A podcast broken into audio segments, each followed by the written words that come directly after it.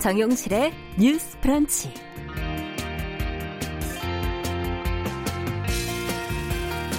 안녕하십니까 정용실입니다. 코로나의 덥고 습한 장마에 요즘 뭐 야외 활동하기가 참 좋지가 않습니다. 그렇다고 아무것도 못하면서 우중충한 주말을 보내기는 또 싫으실 텐데요. 온라인으로 눈을 한번 돌려보면 새로운 방식의 즐길거리들을 찾을 수가 있네요. 코로나 시대 대세이기도 하고 또 문화예술계 생존 전략이기도 한 온라인 영화제, 또 케이팝 콘서트 이런 것들이 열리고 있고요. 또 매년 논쟁을 불러왔던 퀴어 퍼레이드도 온라인으로 열리고 있습니다. 캐릭터를 설정해서 게임하듯이 참여하는 방식으로 SNS상에서 많은 관심을 받고 있는데요. 영화제, 콘서트, 또 뭐 퀴어 프레이드도 본질적인 내용과 정신은 그대로 살리면서 방식을 달리하는 노력이 지금 호응을 얻고 있는 것 같습니다. 우리는 없던 길도 만들지라는 이 온라인 퀴어 프레이드의 표어가 참 인상적인데 없던 길을 만든다는 말 투명 인간이 아닌 이 사회 구성원으로서 용기를 내자 하는 그 소수자들의 목소리이기도 하지만 또 한편으로는 어려움 속에서 용기를 내고 새로운 길을 찾아가야 하는 게 우리 사회 구성원 모두에게 와닿는 그런 문구가 아닌가 하는 생각이 들었습니다. 자, 6월 26일 금요일 정용실의 뉴스 브런치 시작하겠습니다.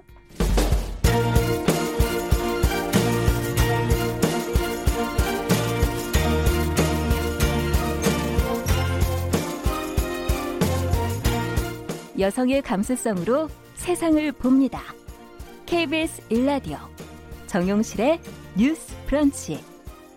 여러분의 의견을 기다립니다. 문자는 샵 9730으로 보내주세요. 짧은 문자 50원, 긴 문자 100원이 부과됩니다. KBS 모바일 콩, 유튜브를 통해서도 무료로 참여하실 수 있습니다. 네, 정용실의 뉴스 브런치는 여러분들과 함께 프로그램을 꾸며가고 있습니다. 오늘도 윤서영님, 아카시즈님, 이렇게 최희철님 들어오셨고요. 피엘2020님, 써니스카이님, 미무스와님, 홈마이님, 손서연님 이렇게 들어오셨네요. 반갑습니다. 자, 오늘도 뉴스픽으로 시작을 해보겠습니다. 두 분 자리해 주셨어요. 더 공감 여성정치연구소의 송문희 박사님, 안녕하세요. 네, 안녕하세요. 전혜연 사평론가, 안녕하십니까? 네, 안녕하세요. 네.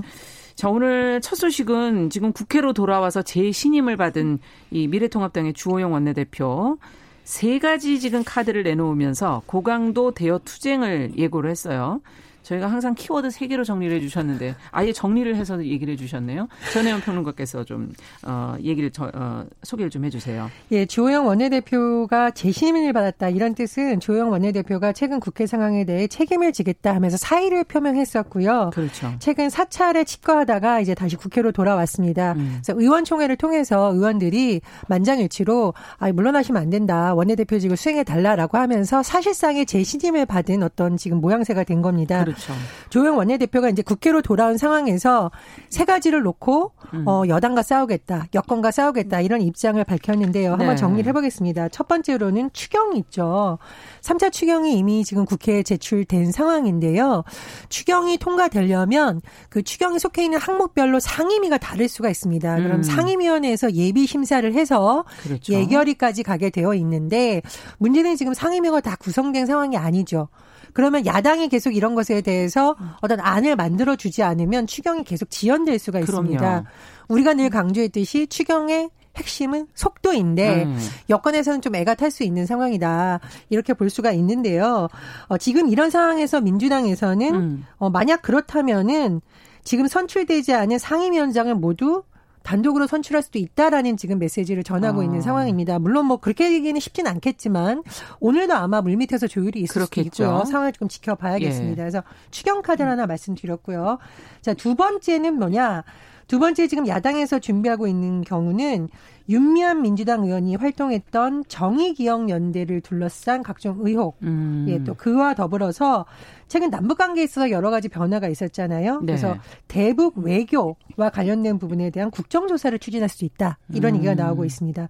근데 지금 국정조사는 좀 잘 봐야 되는 사항이 사실 지난 국회에서도 국정조사를 한다는 얘기는 많이 나왔는데 실제로 된 음. 경우는 그렇게 많지 않아요. 그 그렇죠. 그 이유는 예. 국정조사권이 발동이 되려면 국회 본회의에서 네. 출석 의원 과반수 찬성이 필요합니다. 음. 지금 국회 상황을 보면 300석 중에 지금 민주당 의석수가 176석이고요. 그렇죠. 정의당을 비롯한 이른바 범여권, 그러니까 여당하고 뜻을 비교적 같이 하는 의석수를 보면 약 190석까지도 볼 수 있다라는 음. 분석이 나오고 있거든요. 그러니까 현실적으로는 쉽지 않은 카드인데 어쨌든 지금 야당에서는 좀 여론을 환기시키는 효과도 있고 네. 뭐 일각에서는 이게 협상용 카드냐 이런 분석도 나오고 있습니다. 음. 자, 세 번째로는 글쎄요. 이게 현실적으로 가능할지는 봐야겠지만 문재인 대통령이 이제 21대 국회 개원을 하게 되면 아마 대통령 연설이 이제 국회에서 진행이 됩니다. 네, 준비돼 있다 뭐 이런 얘기 했었죠, 저희가. 그렇습니다. 뭐 음. 뭐 지난 5일 날 한다는 얘기도 있었는데 네. 지금 민주당 단독으로 국회의장 선출하거나 상임위가 꾸려지지 않은 상황에서 지금 사실상 연기된 모습이거든요. 네. 이런 상황에서 만약 또 야당이 어, 대통령 연설을 보이콧한다, 뭐 참석하지 않는다든가 음. 그런 카드를 쓸 수도 있는데 글쎄요 지금 뭐 여론이 어떻게 돌아갈지 음. 또 국회 막바지 협상이 어떻게 될지에 따라서 다음 주에 국회 상황이 또 달라질 수 있다는 전망도 나오고 있습니다. 네, 지금 이제 정리해 주신 세 가지 카드 과연 어떻게 지금 보시는지 두 분의 얘기를 좀 들어보고 싶어요. 어, 지금 세 가지 카드라고 얘기하고 있는데 음. 사실 카드가 별로 적절하진 않은 것 같다. 이런 음. 생각이 듭니다. 어, 주호영 원내대표가 한 열흘 만에 돌아왔는데 지금 협상 대신에 강경 투쟁을 얘기하고 있는 것 같아요. 네. 그래서 아마 협상이 좀 지지부진하지 않겠나 생각이 드는 것이 21대 국회의 이 개원에 대해서 처음에 첫 단추를 잘못 끼운 것은 음. 사실상 야당 몫이었던 법사위원장 자리를 음. 무리하게 가져간 것이죠, 여당이. 그렇기 때문에 첫 단추를 잘못 끼운 것은 맞는데 여기에 대한 또 야당의 또 대응이 법사위원장에 올인만 해야 될 것인가. 음. 그러니까 법사위원장을 마음대로 가져가 버렸으니까 우리는 이제 이 구성하는데 협조 안 하겠다. 네.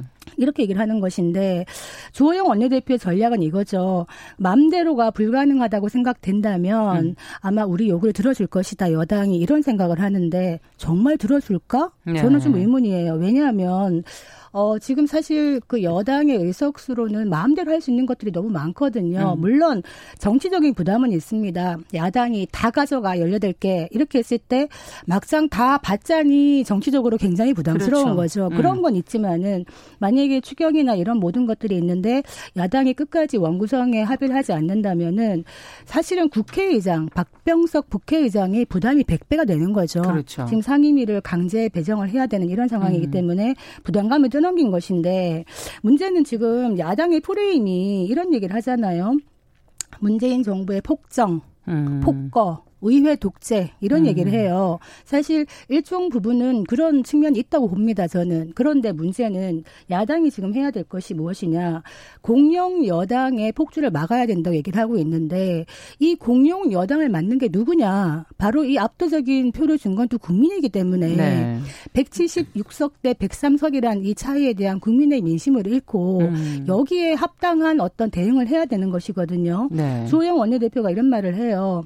넘어진 데서 원인을 찾고 일어나겠다 얘기를 하는데 그렇다면 지금 미래통합당이 왜 넘어졌느냐 국민의 마음을 얻지 못했기 때문입니다. 음. 그렇기 때문에 21대 국회에 있어가지고 원 구성에 있어가지고 우리는 책임을 하나도 안 질 거야 다 가져가 모든 책임은 여당이야 음. 이렇게 얘기했을 때는 사실은 국민이 희생을 볼 수가 있다. 음. 그래서 이런 부분은 좀 전략을 바꿔야 되지 않겠나 이런 생각이 듭니다. 네, 세 가지 어쨌든 카드가 그냥 적절하지는 않은 것 같다. 아, 그리고 또 윤미향 카드요. 네. 지금 윤미향 카드 얘기하고 있는데 저는 방송에서 늘 이 정의연 사건에 대해서 어떤 그전 국간의 국간의 공과 이런 거를 제대로 살펴야 된다. 특히 음. 어떤 사회 단체들의 기부금이라든가 이런 부분은 투명하게 해야 음. 되는 계기가 돼야 된다 얘기를 하지만 이거를 미래통합당에서 윤미향 사건을 국정조사까지 가지고 가는 것은 사실은 지금 검찰 조사 중이기 때문에 네. 맡기면 됩니다. 지켜볼 음. 일이지 많은 것들에 대해서 전선을 무리하게 확장을 하다 보면은 선택과 집중이 흩어질 수 있다. 이 음. 말씀 드리겠습니다. 어떻게 보십니까? 저는 이 세 가지 카드 모두 양날의 칼 이렇게 비유를 하겠습니다. 음. 이제 양날의 칼이라는 것은 상대를 겨누는 칼인데 잘못하면 내가 뵐 수도 있다. 거죠. 예. 예. 첫 번째 추경이 지금 얘기를 하는데요. 이 추경이 어떤 민주당이 추진하는 뭐 예를 들면 핵심 공약 이런 추경이 아니에요. 네. 과거에 민주당이 야당이었을 때 국정조사했던 경우에는 그 정권에서 추진한 핵심 공약, 예를 들면 뭐 4대강이라든가 이런 부분이 있었고 국민들 사이에서도 반대층이 분명히 있었습니다. 그래서 힘을 얻었는데 지금 추경의 경우에는 코로나19 관련 추경이에요. 음. 그러니까 이게 정권에 돌아가는 어떤 예산이라고 보기 좀 어려운 부분이 있어요. 그래서 이거를 계속 처리 안 하고 상임위 구성을 안 한다? 음. 이거는 좀 명분이 좀 약하다고 봅니다. 그리고 음. 타이밍이 매우 좋지가 않다. 네. 지금 경제 위기라든가 뭐 여러 가지 안 좋은 신호가 나오고 있는 상황에서 이건 잘못하면은 당 내부에서도 반란이 나올 수 있는 음. 부분입니다. 그래서 저는 상임위 그냥 구성하는 거 상임위원회 안에서 짚는 것이 낫지 네. 상임위원 명단 제출하지 않고 추경 안 해줄 거라는 건 잘못하면 역풍을 맞을 수 음. 있는 아주 위험한 카드다. 아, 이게 좀 위험한 카드라고 보고요. 자, 두 번째. 윤미향 의원 관련 말씀해 주신 건 박사님께서 잘 정리를 해 주신 것 같습니다. 네. 검찰 조사가 진행 중이기 때문에 그 검찰 수사 결과에 맡기는 것이 낫지 이걸 대여 투쟁의 고리로 삼는다는 건 좀 명분이 약하다고 보고요. 더불어서 남북 문제 관련한 국정조사기가 나오고 있는데 통합당의 일부 의원들이 볼턴 전 예. 안보보좌관, 네. 미국 전 안보보좌관을 부른다고 하는데 전 이것도 약간 무리한 수다. 음. 왜냐하면 어, 볼턴 보좌관이 사실 우리나라 국회에 출석할 이유도 없고요. 출석할 수 있게 하는 방법도 없습니다. 그리고 볼턴 보좌관이 지금 주장하는 바가 사실인지 아니면 본인의 개인적 주장인지도 사실 가리기 어려운데 좀 무리한 카드를 쓰는 것이 아닌가. 음. 특히 외교와 관련된 부분을 국정조사에서 건드렸을 경우에는 어떻게 되느냐. 그럼 박근혜 정부 때 했던 외교 문제도 해보자. 이렇게 나올 수가 있거든요. 그래서 이 문제는 여야 모두에게 과히 좋은 카드는 아니다. 음. 특히 야당이 쓸 수 있는 카드는 아니라는 생각이 들고요. 마지막으로 문재인 대통령의 연설을 보이콧한다. 뭐 할 수는 있, 죠 못하는 건 아니죠. 이건 요건이 음. 따로 있는 것이 아니니까 연설장에 뭐 들어가지 그렇죠. 않는다던가 음. 대통령 연설이 시작할 때 퇴장한다던가 또는 뭐 과거처럼 뭐 피켓을 들고 마스크를 쓰면서 반대해서 밝힌다가 여러 가지 음. 방법이 있습니다. 근데 저는 이건 역시 위험하다. 왜냐하면 지금 문재인 대통령의 지지율과 민주당의 지지율 추이를 쭉 지켜보면 민주당 지지율보다 문재인 대통령의 지지율이 더 높아요. 음. 그건 무슨 의미냐? 민주당에 대해서 그렇게 탐탁지 않은 지지자들 층에서도 문재인 대통령에 대한 여론은 여전히 호의적인 부분이 음. 남아 있다는 겁니다. 음. 그래서 오히려 민주당의 각을 세워서 투쟁하는 것이 더 저는 효과적이라고 보지 대통령 국회의원세를 보이콧했을 경우에는 잘못하면 느슨해져 있던 범 여권 지지층을 결집시키는 폭탄이 될수 있다고 음. 생각을 하거든요. 그래서 지금이라도 통합당이 좀 이 세 가지 카드는 다시 검토하는 게 더 맞다라고 네. 보고요. 한 가지만 더 음. 말씀드리겠습니다. 지금 미래통합당이 혁신위를 구성했는데 왜 혁신은 자꾸 안 보이는지 참 안타깝습니다. 음. 지금이야말로 당의 잘못된 관행을 깰 수 있는 저는 절호의 기회라고 생각을 하는데 네. 지금 대여 투쟁에만 올인하다 보니 네 번이나 선거에서 패한 부분에 대한 정확한 원인 분석과 음. 대안은 잘 안 나오고 있는 게 아니라 생각이 듭니다. 그래서 대여 투쟁도 중요하지만 어, 미래통합당이 앞으로 어떤 새로운 그림을 그리려면 혁신위를 통한 혁신도 같이 해야 된다. 이런 음. 말씀 드립니다. 그 저는 두 가지 카드에 대해서는 약간 다른 생각을 갖고 있는데요. 네. 어, 북한 문제나 뭐 미국과의 문제에 있어가지고 볼턴을 얘기하는 것은 사실 현실 가능성 없죠. 음. 볼턴을 증인석에 알린다는 거는 그런데 이런 얘기를 왜 하느냐? 그러니까 동안의 문재인 정부의 대북 정책을 사실은 원점에서 한번 다시 재검토해보자라는 필요성을 얘기하는 음. 것이거든요.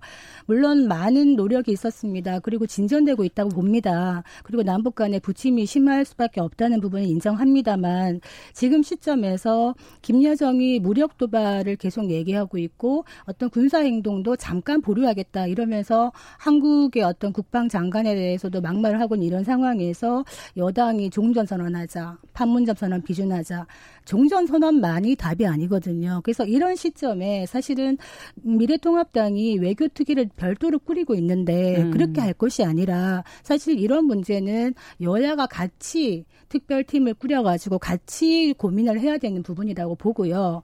그리고 아까 추경 얘기했는데 신속한 추경이 필요합니다만 이 지금 35조에 달하는 추경 네. 우리가 이제 코로나 추경이라고 얘기하지만은 그 속을 잘 들여다 보면은 분명히 불필요하거나 쓸데없는 부분도 있을 수 있고 본 예산에 들어가야 될 것이 추경이란 이름으로 그냥 들어가는 경우도 있기 때문에 이 35조 원에 대해서는 미래통합당이 제대로 들여다볼 필요가 있겠다 이런 생각이 들고 대통령이 개원 연설을 할 때 불참하겠다. 이거는 음. 좋은 전략이 아닙니다. 네. 일단 지금 어, 여야 간의 원 구성에 대해서 대통령이 지시하고 있는 것이 아니고요. 이거는 여야 간의 문제입니다. 음. 국회가 행정부의 견제 역할을 할 수 있느냐는 여야 간의 결정할 문제이기 때문에 어, 대통령이 개원 연설할 때 불참한다. 이건 협상에 있어 가지고 그렇죠. 사실은 상대방의 체면 세워주기 음. 굉장히 중요하거든요. 그럼요. 이 부분은 관가하면 안 되겠다 생각이 듭니다. 네. 근데 이 상임위에 일단 들어가서 추경 심사를 해야 되는 거죠. 네. 상임위에 들어가지 않았는데 어떻게 추경을 심사해서 음. 잘못된 부분이 있는지 밝힐 수 있냐는 거죠. 그 방법이 안 맞는다는 겁니다. 음. 저는 그러니까 추경을 샅샅이 들여다보고 문제를 지적할 수 있는데 상임위에 들어가야지 자료 제출을 받아서 할 수 있는 거죠. 상임위 안 들어가고 있잖아요. 네. 그러면 제대로 된 방법도 마련하지 않고서 투쟁을 하겠다는 것은 좀 이상하다 제가 음. 보기에는 그런 생각이 들고요. 두 번째로 현 정부의 남북 관계에 대해서 비판할 수 있고 대안을 낼 수도 있는데 이건 역시 상임위에서 할 수 있는 겁니다. 음. 예를 들면 국정원을 부를 수 있는 곳은 정보위원회예요. 그렇지 않고 어떻게 국정원에서 그 기밀 사항으로 분류될 수 있는 음. 사항을 의원들이 들을 수 있냐는 거죠. 그래서 저는 상임위를 구성하는 것이 오히려 제대로 된 전략이다. 법사위 문제에만 지금 올인해서 상임위를 구성하지 않는 것은 야당이 제대로 투쟁할 수 있고 제대로 자료를 들여다볼 수 있고 정확하게 문제를 음. 짚을 수 있는 좋은 방법을 오히려 잘 활용하지 못하는 것이다. 저는 또 이렇게 분석합니다. 그 미래통합당은 계획을 갖고 있는 것 같아요. 지금 음. 상임위에 명단을 제출하고 있지 않잖아요. 왜냐하면은 상임위 명단을 제출하면은 의장이 거기서 이제 상임위원장을 뽑아버릴 수가 있기 때문에 제출 안 하고 있는데 음. 그러면 아마 강제 배정으로 만약에 간다. 그렇게 되면은 어그 배정된 상임위원들이 그 사보임을 하는 거죠. 사보임을 하고 미래통합당 위원들끼리 별도의 또 이제 의원들 재배치를 해가지고 아마 추경에 임하겠다 이런 계획을 갖고 있는 것 같습니다. 네. 자, 대여 투쟁 카드에 대해서 저희가 한번 어, 낱낱이 한번 좀 들여다봤습니다. 자, 다음 뉴스는 어 32년 만에 나타나서 이 사망한 딸의 유족 급여를 타낸 생모 이야기를 좀 해볼까 하는데요. 이 생모가 결국은 양육비를 지급하는 것으로 합의한 것으로 보도가 나오고 있는데 관련 내용을 송 박사님께서 좀 전해주시겠습니까? 예전에 구하라법 얘기하면서 저희가 음. 이 관련 내용 전해드렸었는데요. 네, 그 우리가 구하라법 얘기했었는데 네. 이 사건은 전북판 구하라 사건으로 알려졌습니다. 아. 어떤 사건이냐면 소방관이던 딸이 이제 32살인데 이제 아깝게 세상을 달리했는데 예. 32년 만에 나타난 그 친모가 예. 그 유족 급여 같은 거 연금 이런 거를 한 8,100만 원을 타가게 된 겁니다. 어. 법적으로 상속인이 되니까요. 예. 거기에 대해서 이 친부, 이 아이를 혼자 키운 아버지가 부당하다. 그렇다면은 그간의 양육비를 내라. 그 그렇죠. 그 양육비가 생각해 보니까 그 아이 이혼하면서 아이 떠났을 때부터 성년 되기 전날까지 음. 양육비를 해 보니까 7,700만 원인 거예요. 어. 그래서 그랬더니 친모가 왜 이걸 내가 내야 되냐 부당하다 이렇게 주장을 하다 하다가 결국에는 어, 항고를 포기하고 합의서를 제출했습니다. 아. 즉 양육비 7,700만 원을 토해내겠다 이 말입니다. 네.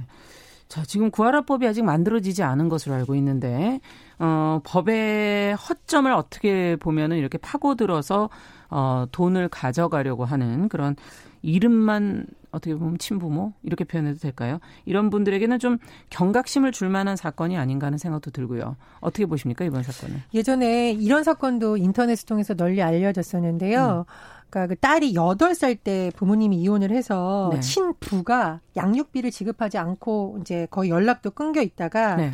딸이 커서 수학여행 중 사고로 사망하게 되니까 보상금이 나오는 것을 전부 가져간 사례도 있었습니다. 인터넷에서 굉장히 많은 네티즌들의 네. 공분을 샀던 거였는데요. 이 지금 문제가 되는 부분은 어, 민법을 개정하자고 지난 국회에서 제출이 됐는데 통과가 안 됐죠. 예. 그래서 동일한 내용의 거의 동일한 내용의 법이 다시 또 지금 21대, 21대 국회에서 국회. 발의가 됐다고 네. 하는데 조금 지켜봐야 되는 상황이고요. 다만 조금 지금 전문가들 사이에서 우려가 나오는 부분은 음. 그러니까 그 결격 사유를 인정하는 데 있어서 그러니까 유산을 받지 못하게 되는 사유에 대해서 뭐 가족을 살해했다던가 여러 가지가 있는데 지금 추가하려는 것이 보호 부양 의무를 현저히 게을리하는 거잖아요. 그런데 그렇죠. 현저히 게을리한다라는 걸 해석이 너무 광범위해질 수 있다. 음. 그 부분에 대해서는 아마 국회에서 더 정교하게 아마 의원들이라든가 전문위원들 사이에서 다듬는 과정이 규정을 필요할 만드는 네, 결격 네, 사유를 만드는 그렇지 네. 않을 경우엔 또 소송으로 가서 결국은 법원에서 판결을 해줘야 아. 결론이 날 수가 있다라는 부분이 있기 때문에 예. 21대 국회에서 얼마나 정교한 법안이 나올지는 좀 장기적 과제가 될 것 같고요. 그러니까요. 제가 이번 판결을 보면서 든 것이 유산이라는 것은 살아남은 사람들의 권리와 관련된 거잖아요. 네. 그런데 사실상 양육비는 살아남은 부모의 권리, 아까 의무에 대한 규정이잖아요. 네. 그런 부분에서 이 법원 요번 판결에 대해서 일부 언론에서는 뭐 솔로몬의 판결이다 이런 좀 분석도 음. 나오고 있습니다. 그러니까 현실적으로 법적으로는 양육 의무를 다하지 않은 부모도 가져갈 수 있지만 거꾸로 그럼 양육을 다 했는지 묻겠다라는 소송이 그렇죠. 된 부분 이런 부분은 좀 지켜봐야 될 것 같고요.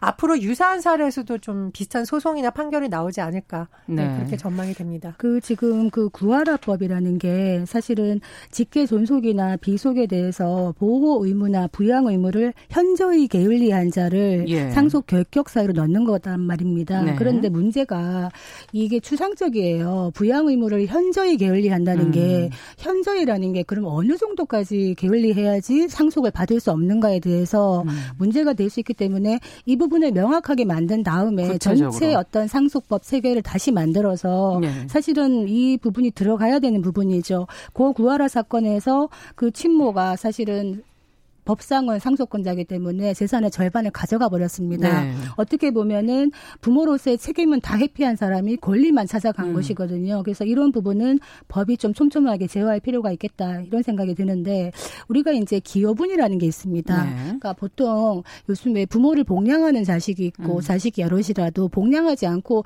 남처럼 지내다가 부모가 음. 가시고 난 다음에 재산 상속은 똑같이 n분의 1이야 하고 네. 나타나는 경우가 있는데 이때 특별히 부모를 복양 했 했다든가 음. 부모의 재산의 유지나 기여에 특별한 공로가 있다면 기여한 바가 있다면은 이 자식은 기여분을 가져갈 수가 있습니다. 음. 그래서 이런 부분도 좀 참조하시면 좋겠습니다. 그러네요.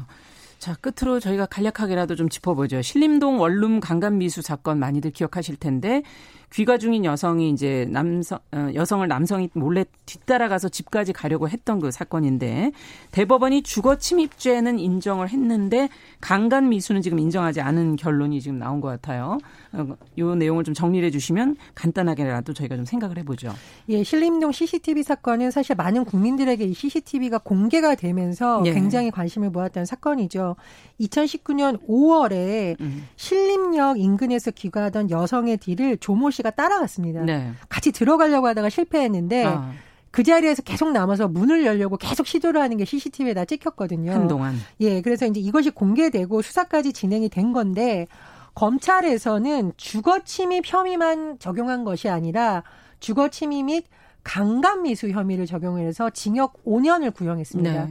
검찰의 구형은 근데 최종 판결이 아니니까 이런 그렇죠. 이런 혐의로 판결을 내려 주십시오. 예. 그렇죠. 근데 1심, 2심 대법원까지 결과가 똑같았는데요. 아. 말하자면 주거 침입에 대해서는 인정이 돼서 징역 1년이 선고했습니다. 네. 근데 판결 내용에 보면 재판부가 징역 1년을 내린 것에 있어서는 굉장히 피해자의 두려움이라든가 이런 것을 음. 인정을 했는데 강간 미수에 대해서는 딱히 보기가 어렵다라고 판결을 내린 거예요. 그래서 객관적인 정황이 부족하다라는 게 재판부의 판단인데 네. 어쨌든 여성들이 느꼈을 두려움을 생각을 하면 어 조금 이해하기 어렵다 이런 반응도 음. 나오고 있습니다. 네, 어떻게 보십니까 두 분은? 그러니까 죄를 인정하려면은 이게 합리적 의심의 여지 없이 증명되었느냐 아. 이렇게 보는 거죠. 엄격하게 보는 건데 이렇게 말을 하는 거예요. 재판부에서는 강간이라는 결과가 발생할 수 있었다는 있는 개연성만으로 그 고의를 인정할 수 없다. 음. 그러니까 이제 그렇다면은 몰래 뒤따라가 가지고 집으로 들어가려고 했던 한 10분간 서성이면서 문도 두들기고 이렇게 한 낯선 남자가 네. 그 모르는 여자의 집에 들어가서 과연 무엇을 하려고 했을까? 그러니까요. 한번 물어봤나 이런 생각이 드는데 음. 사실은 주거 침입도 굉장히 어려웠을 텐데 인정이 된 겁니다. 왜냐하면은 아. 이 여인이 사는 데가 원룸 건물이었단 말이에요. 근데 원룸 건물의 공동 현관과 복도 엘리베이터 이런 네. 데서 네. 왔다 갔다 한 거에 대해서 주거 침입 성립을 인정한 것만 해도 보수적인 법원에서는 대단한 곳이다 아. 이런 얘기를 하더라고요. 그래서 어 그런데 이제 주거 침입 강제 강간이나 음. 주거 침입 강제 추행에 실행에 착수라는 개념이 있잖아요. 어떤 범죄에 실행에 착수했는가를 볼 때 폭행이나 협박이 개시된 때로 보기 때문에 네. 문을 단순히 열려고 했던 거 두들겼던 거는 아니라고 보는 거예요. 음. 그래서 지금 어떤 얘기를 하고 있냐면 검찰에서도 이걸 좀 바꾸자. 음. 주거 침입 강간죄나 주거 침입 강제추행죄는 주거에 침입한 때를 실행의 착수로 보자. 실행의 착수로. 주거 침입을 예. 시도했을 때 그렇다면은 이게 인정되기가 쉽다는 거죠. 음. 근데 지금은 아직까지는 대법원 판결을 보면은 이런 주거 침입만으로 강력 범죄 예비 예비 범죄로 인정하기는 굉장히 어려운 것 같다. 이거는 법 해석의 문제입니까? 법을 바꿔야죠. 법을 바꿔야 되는 예, 겁니까? 그러니까 음. 주거 실행의 착수 부분을 사실은 네. 법원 판례가 바뀌어야 되는 것이고 장기적으로는 법이 바뀌어야 되는 것이죠. 네. 알겠습니다. 오늘 여기까지 듣겠습니다. 자, 뉴스픽 전혜연 평론가 그리고 더 공감 여성정치연구소 송문희 박사 두 분 수고하셨습니다. 자, 정용실의 뉴스 브런치 듣고 계신 지금 시각 10시 30분이고요. 라디오 정보센터 뉴스 듣고 오겠습니다. 중앙방역대책본부는 어제 국내 신규 코로나19 확진자가 39명 늘어 누적 확진자는 12,602명으로 집계됐다고 밝혔습니다. 정세균 국무총리는 추경안 처리가 미뤄질수록 국민들의 고통은 가중될 수밖에 없다며 조속한 시일 내에 추경안을 국회에서 통과시켜 주실 것을 간곡히 요청드린다고 밝혔습니다. 더불어민주당이 오늘 국회 본회의를 열어 공석인 12개 상임위원회 위원장을 선출하자고 요구하고 있지만 실제로 본회의가 열릴지는 미지수입니다. 적극적인 경기 부양책과 주가 상승 등의 영향으로 5월에 이어 6월 소비 심리가 두 달 연속 상승했습니다. 특히 주택가격 전망은 21개월 만에 최대 상승폭을 기록했습니다. 경찰이 대북전단 살포 활동을 해온 탈북민 단체 자유북한 운동연합 박상학 대표의 집과 사무실에 대해 압수수색을 시도하고 있습니다. 지금까지 라디오 정보센터 조진주였습니다.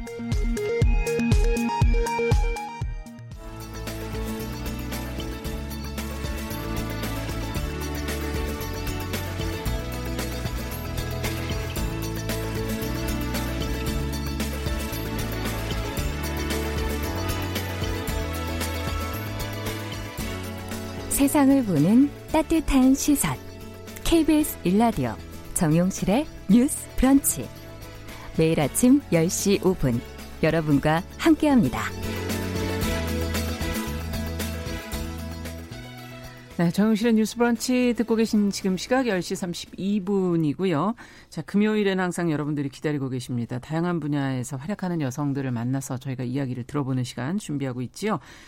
아, 코로나19 확산 이후로 다 어렵지만 그 중에서도 특히 삶이 흔들리는 분들, 감염병과 물리적인 위험 또 언제 해고될지 몰라서 마음을 졸이는 이 불안정 노동자들이 아닐까 하는 그런 생각을 해봤는데요. 그래서 오늘은 전국 불안정 노동 철폐연대 김혜진 상임 활동가와 함께 어, 구체적으로 어떤 어려움을 겪고 있는지 또 일자리 문제 근본적으로 또 고민해 봐야 될 부분들이 있어서 이 일자리 문제를 둘러싼 사회 갈등들을 우리가 또 어떻게 해소해야 할지 같이 한번 어, 이야기 나눠보도록 하겠습니다.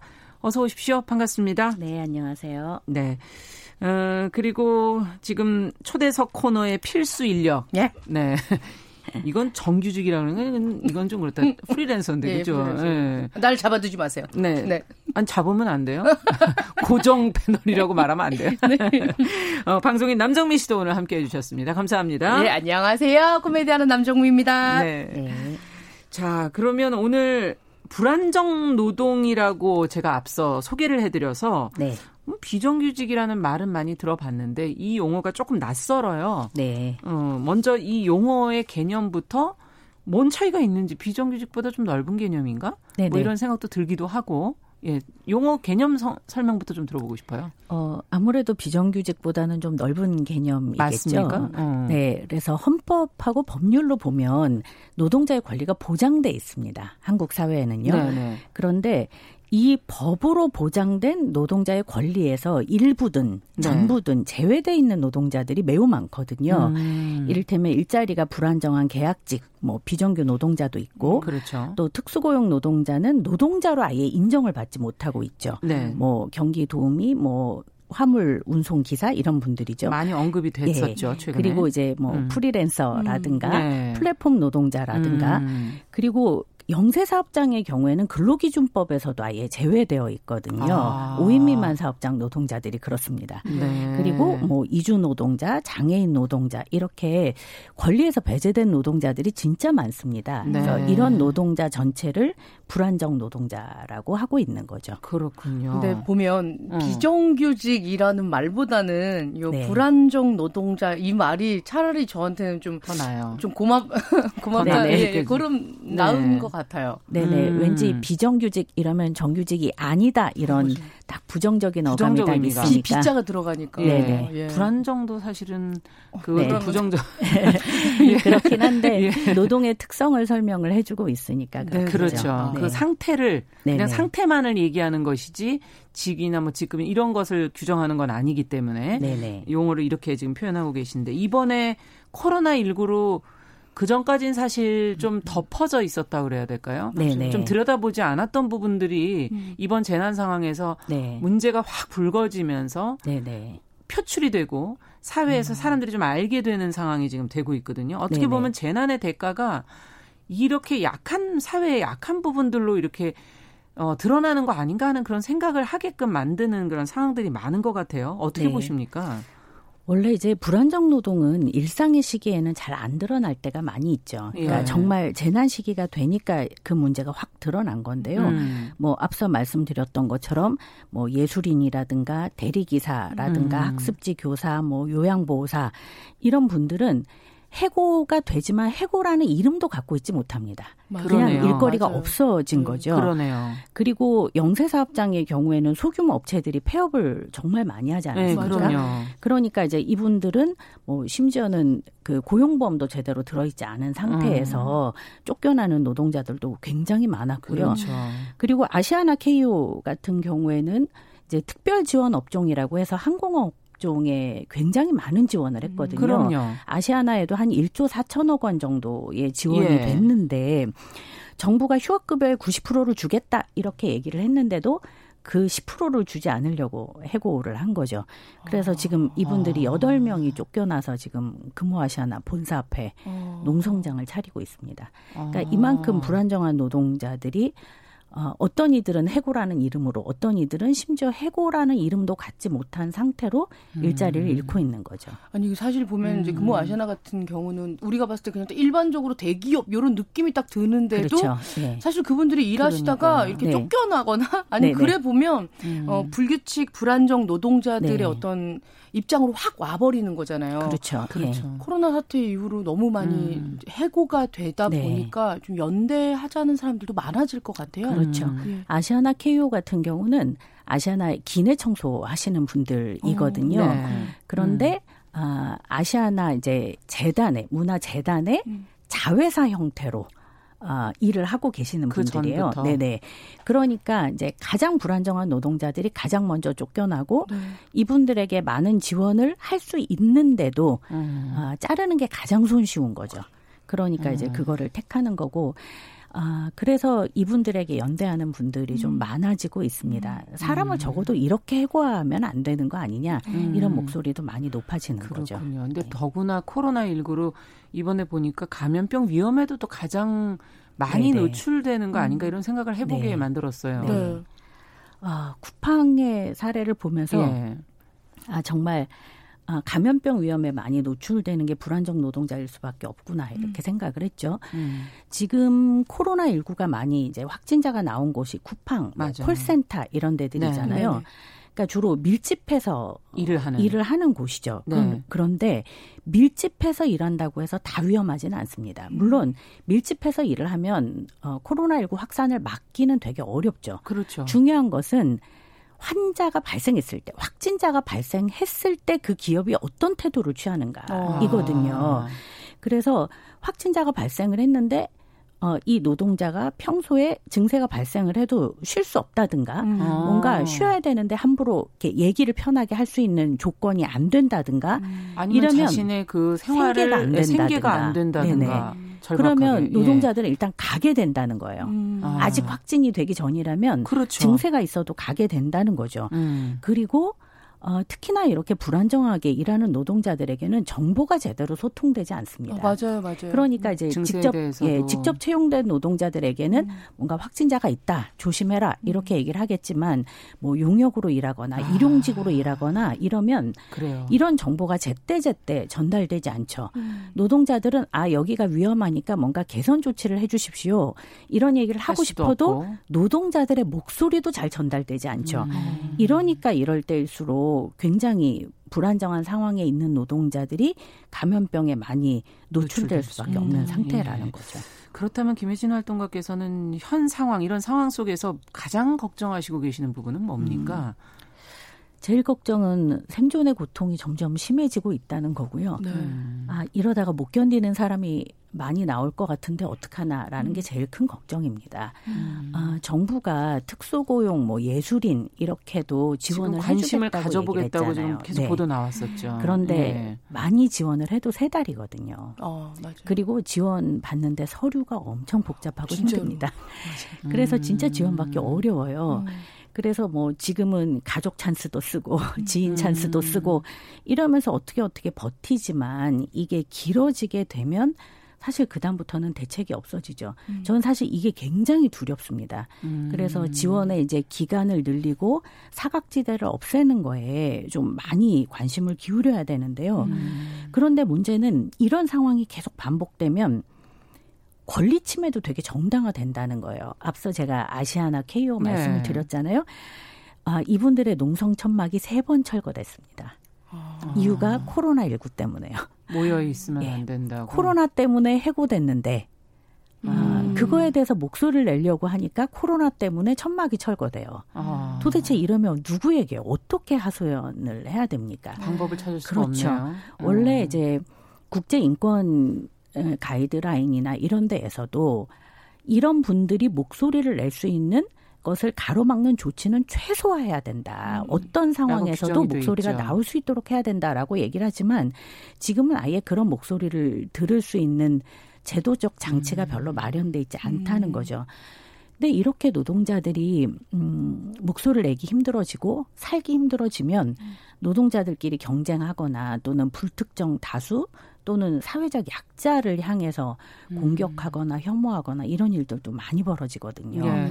사실 저는 그게 제일 두렵습니다. 하기서 이제 화풀이 음. 대상이나 이런 맞아요. 분노를 표출해야 음. 할 곳이 있어야 되는데 본인보다 더 약자를 찾아가는 음. 흘러가는 네네. 게 당연한 거니까요. 네. 그럼 김혜진 위원 그 활동가께서는 지금 전국 불안정 음. 노동 철폐 연대에 계신데요. 음. 들어보니까 많은 그 불안정 노동자들과 함께하고 계신데 정확히 네. 우리 그 연대가 하는 일이 뭐가 음, 있습니까? 저희 연대는 일단 비정규직 문제 관련한 뭐 정책 어. 이런 거를 좀 만들고 음. 논의하고 뭐 정부에 제안도 하고 이런 역할을 하고요. 네. 두 번째는 많은 비정규 노동자들이 목소리를 내야 된다. 음. 그리고 불안정 노동자들이 목소리를 내야 된다. 이래서 모임을 지원하는 뭐 음. 그런 역할을 하고 있습니다. 네. 네. 어찌 본다면 그 제도적인 문제 그리고 이분들을 좀 조직화하는 것에 좀 관심을 갖고 계시지 않나 하는 생각이 드는데 네. 어, 좀 성과를 보인 분야가 좀 있나요? 그 동안에? 성과요. 예. 어, 저희가 애는 많이 쓰는데 잘 모르겠습니다. 않죠. 저희가 특히 이제 음. 작은 사업장 문제에 관심을 많이 가지고 있었어요. 음. 그래서 반월시아 공단이라고 해서 네. 한국에서 이제 제일 큰 공단이고 한 30만 명 정도가 일합니다. 예. 아, 어, 사업장 하나당 평균 인원이 뭐한 11명 정도 되는 음, 어. 그런 굉장히 작은, 작은 사업장들이 예. 모여 있는 곳인데요. 예. 여기에 있는 노동자들을 지원하려고 이제 월담이라는 음. 모임을 만들어서 노력을 하고 담, 있는데 담 넘는 거 네, 얘기하는 건가요? 맞습니다. 담을 넘는 거예요. 그런데 아직 성과는 어. 별로 없어요. 네. 아, 그러나 이제 대신에 고객센터 음. 노동자들이라든가 음. 그리고 장애인 노조가 이제 아. 또 만들어졌거든요. 음. 장애인 노조라든가 문화예술 노동자들의 그렇죠. 노동조합이라든가 이런 곳은 저희가 좀 함께 만나고 같이 어, 모임도 만들고 네 예. 이렇게 예. 역할을 해와서 변화가 조금씩 생기고 있습니다. 그 불안정 노동자들 자체 노동 형태가 다양하고 네네. 시간대도 사실은 네, 제각각이라 이게 네네. 참 지금 모이는 거 중요하다고 얘기는 하시는데 어려울 것 같아요. 그러니까 현실적으로 좀 서로 시... 얼굴 보기 힘듭니다. 네. 그러니까요. 네.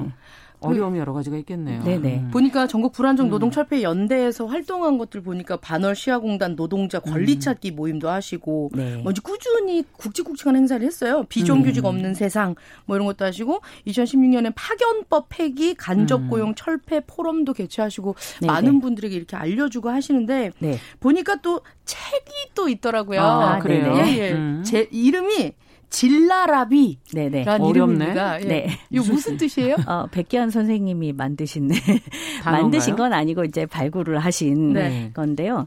사실 이제 닭이 음. 어, 새가 날 수 있는데 날지 못하는 새. 음. 어, 그래서 그 새가 결국엔 그 날지 못하는 제약을 뚫고 훨훨 날아가는 것 아하. 이것을 음. 이제 상징하는 거거든요. 네. 그래서 진라랍이 훨훨 이렇게 얘기를 하시는데 예, 예. 그래서 아직은 비정규 노동자들이나 불안정 노동자들이 권리가 없어서 음.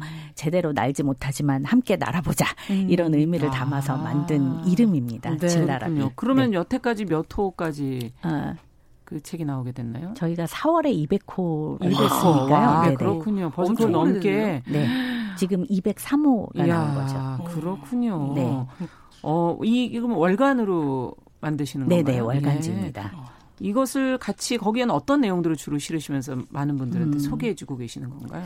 저희는 이제 주로 그러니까 권리 찾기를 위해서 애를 음. 쓰는 비정규 노동자들의 목소리를 많이 소개합니다. 네. 그래서 이제 어떤 노동자들이 어떻게 모임을 만들어서 어떻게 권리를 찾았는지 음. 뭐 이런 거를 주로 소개를 하고요. 네. 그리고 비정규직의 중요한 정책들, 뭐 음. 변화, 비정규직과 관련한 동향, 음. 그리고 뭐 법률 해석이나 뭐 이런 내용도 담습니다. 그래서 아. 어떤 건 매우 어렵고요. 네, 어떤 그렇겠네요. 건 매우 쉽습니다. 음. 네. 근데 또 혹시라도 필요한 사항에 처한 분들이 계실 까 해서 그런 네네. 정보를 주시려고 하는 거군요. 네, 그럼요. 예. 그 비정규직 그리고 불안정 노동자를 위해서 이렇게 하는 연대가 있지만 음. 사실은 네. 이번에 인천공항 항공사의 음. 어, 그 얘기들이 되게 많이 나와요. 네, 그래서 네. 보도가 많이 되고 있죠. 네네. 예. 나는 이렇게 정규직 되려고 정말 투자 많이 하고 노력 많이 네. 했는데 갑자기 그렇게 정규직 시켜주면 어떡합니까? 이렇게 네. 불만 많은 목소리도 굉장히 많거든요. 네 네. 아, 좀 해주실 말씀이 좀 많을 것 같아요. 이 문제는 같이 네. 한번 좀 고민해보는 시간을 가져보는 것도 좋을 것 같아요. 네네. 예. 아, 실은 뭐 언론에 나와 있는 얘기들 중에는 사실관계에서 틀린 게 굉장히 많습니다. 이번에 좀 짚어주세요. 어, 네네, 뭐 예. 뭐 예를 들어 어, 그 알바하다가 정규직이 되었다. 어, 맞아. 예, 보안 검색 얘기를 하는데요. 실은 보안 검색 업무는 알바로 채용하지 않습니다. 음. 아, 특정 시간을 이수해야만 음. 보안 검색 업무에 투입될 수 있기 때문에요. 네. 이거는 공식 채용 절차를 거쳐서 들어오지 알바로 일을 할 수는 없습니다. 네. 그리고 뭐 연봉 5천만 원 이렇게 얘기를 하는데요. 실제로 저희가 오히려 문제라고 얘기하는 건 정규직으로 전환한다고 하면서 비용은, 고용은 안정시키는데 음. 직군을 다르게 해서 음. 노동 조건에 차별을 두고 있는 구조거든요. 네. 저희는 오히려 이게 문제다 이렇게 얘기를 하고 있는데 어, 잘못 알려져서 오. 오히려 어, 똑같이 하는 게 문제다 이러면서 음. 굉장히 많이 비판들이 있더라고요. 그러면 네. 일단 그 지금 말씀하신 거는 저희가 네. 지금 아, 제대로 안 읽고 네. 그냥 부르르 화가 났다는. 네네. 네. 음, 그러면 이제 음. 특별법 아니면 보험에 보면 특관이나 네. 뭐 특별 조항 같은 거 옆에 붙는 것처럼 네 별도 직군으로 만든다는 뜻입니다. 아 그렇군요. 음. 네네. 오. 그래서 저희는 이런 식으로 직군을 자꾸 위계적인 직군을 두는 게 문제다라고 음. 오히려 거꾸로 말하고 있는데 네. 어, 이 상황을 잘 모르시는 분들이 이제 음. 비판을 많이 하고 있는 거죠. 네.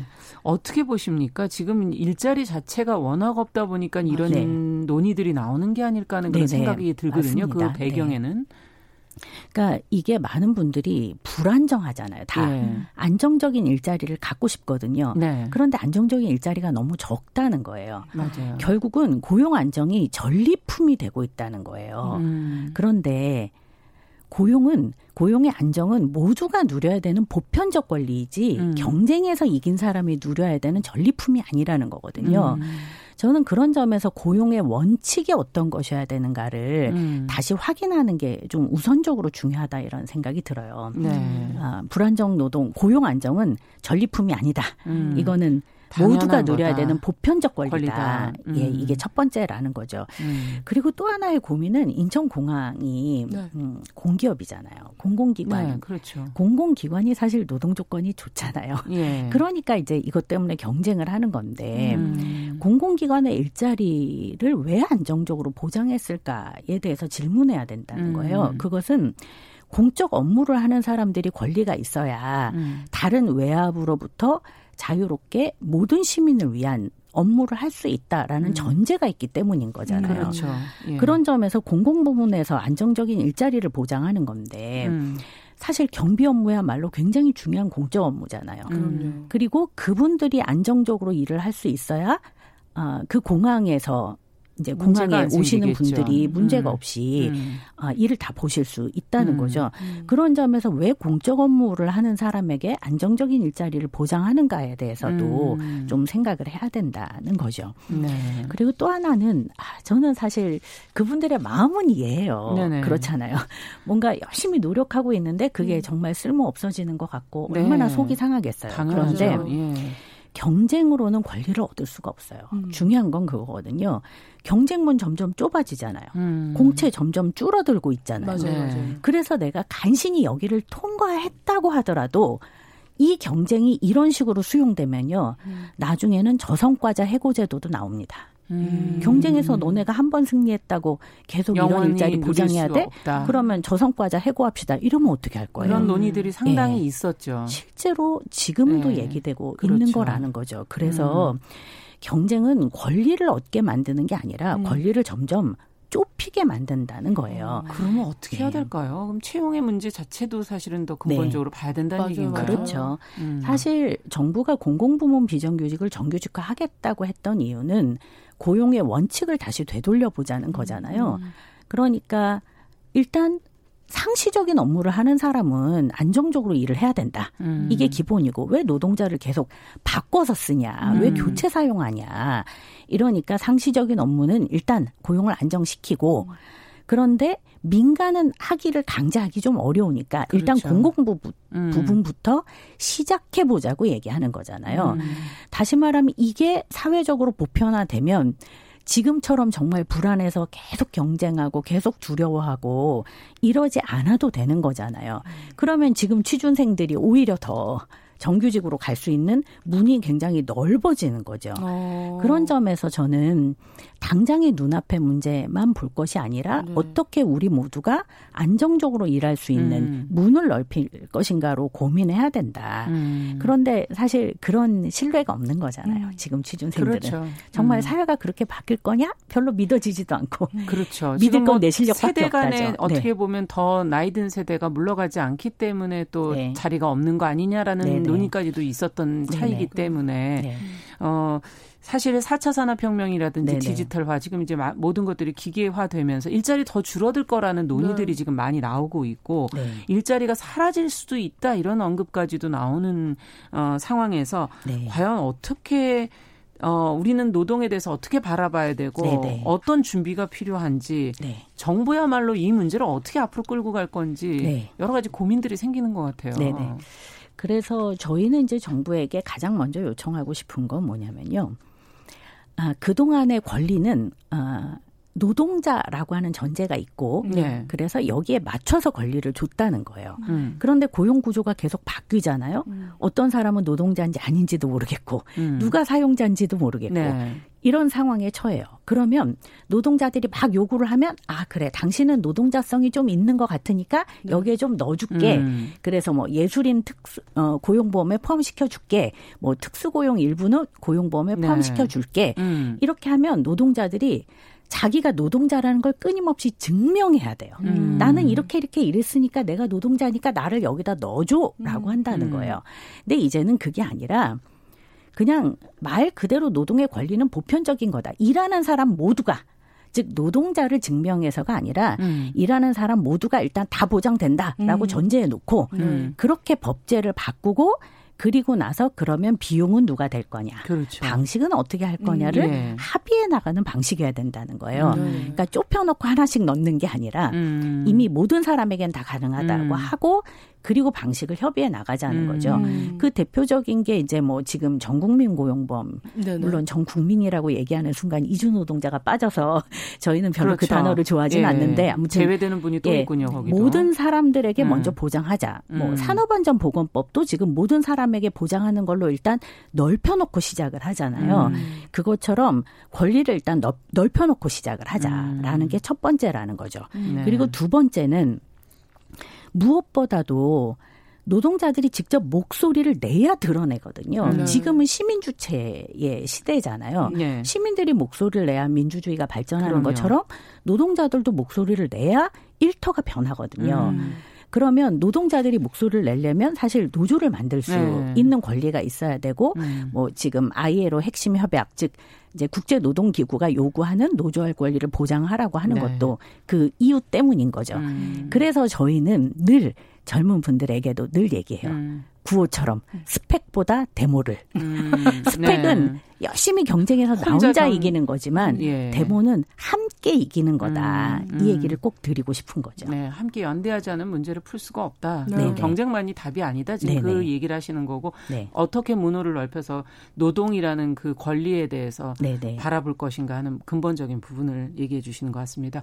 아이고 할 얘기는 많은데 시간이 이제 끝내야 될 시간이 다 됐네요. 저는 전국 불안정 노동 철폐 음. 연대 에 살짝 들어가 보도록 하겠습니다. 가장 필요한 것 같은데 홈페이지를 꼭 검색해 주십시오. 예, 네. 네, 알겠습니다. 오늘 말씀 잘 들었습니다. 네, 고맙습니다. 금요 초대석 전국 불안정 노동철폐연대 김혜진 상임활동가와 같이 이야기 나눠봤습니다. 남정미 씨도 오늘 수고하셨습니다. 네. 감사합니다. 네, 고맙습니다. 고맙습니다. 자, 정용실의 뉴스 브런치 금요일 순서도 여기서 이제 인사드려야 되겠네요. 저는 주말 보내고 다음 주 월요일에 10시 5분에 다시 찾아뵙겠습니다. 감사합니다.